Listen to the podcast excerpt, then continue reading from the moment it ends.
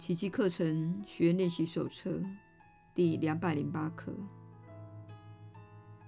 我不是一具身体，我是自由的，因为我仍是上主所创造的我。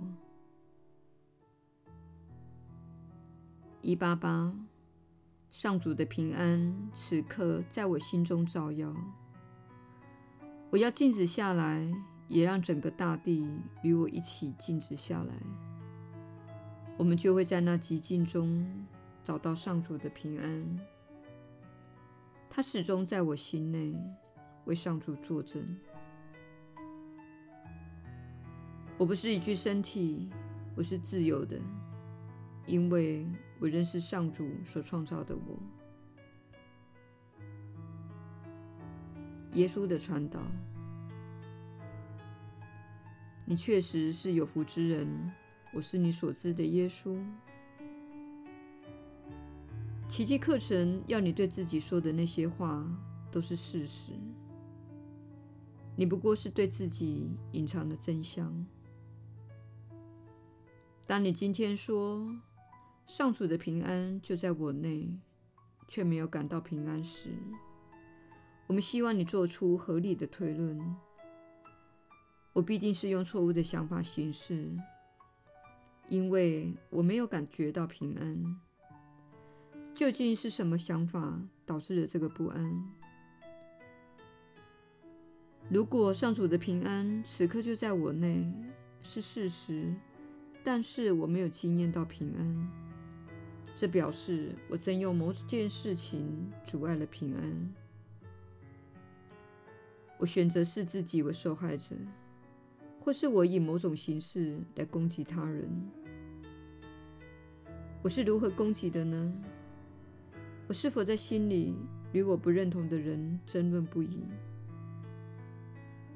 若是如此，我需要马上停止争论，这会阻碍我体验平安的能力。我是否经常烦恼自己没有足够的钱，而且觉得这一生都会一贫如洗？这些作为都会阻碍你的平安，你必须停下来。你对自身处境的解读方式阻碍了自己的平安。然而，有些缺钱的人会说，但是情况就是如此。如果情况就是如此，就需要改变你对这件事情的想法。这是唯一能改变现状的方式。换句话说，在事情显现在眼前之前，先改变你对那件事情的想法。显现在你眼前的一切都是源自你的信念，你全然启动那些信念，并将精力投注在上面。因此，有些事情以具体的形式出现在你眼前，你必须看看具体出现在自己眼前的是什么，并问问自己：我在其他地方是否也抱持和眼前事物一样的振动频率？我是如何造出这一切的？为什么这件事会不断地发生在我身上？它是由我的人生向我走来，